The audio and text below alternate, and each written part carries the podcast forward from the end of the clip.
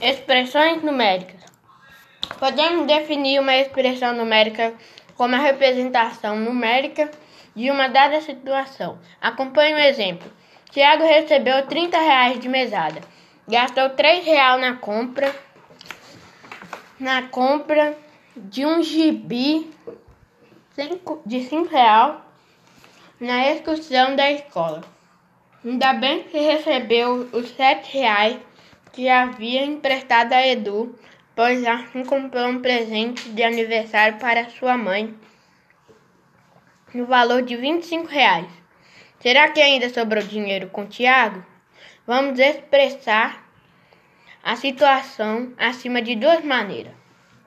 Primeira maneira.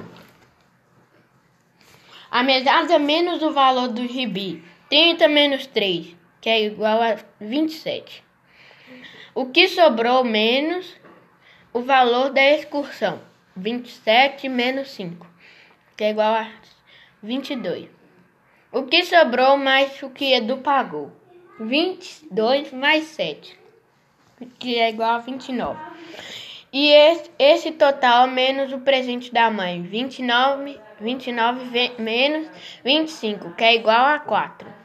Segunda maneira, 30 da mesada menos 3 do gibi, menos 5 da excursão, mais 7 do Edu, menos 25 do presente da mãe, que também é igual a 27 menos 5 mais 7 menos 25, que é igual a 22 mais 7 menos 25, que é igual a 29 menos 25, que é 4.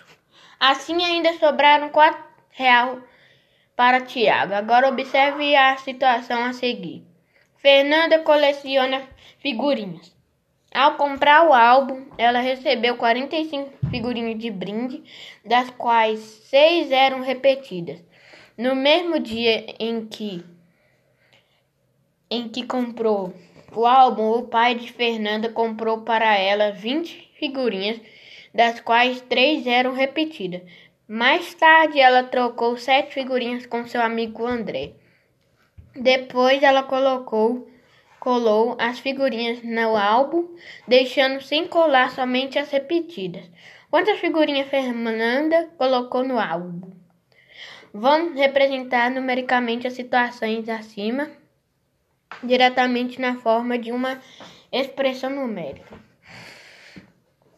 45 do brinde, menos 6 das repetidas, mais 20 do pai, menos 3, que era as repetidas, e mais 7 do André, que é igual a 39 mais 20 menos 3 mais 7, que é também igual a 59 menos 3 mais 7, que é igual a 56 mais 7, que é igual a 63.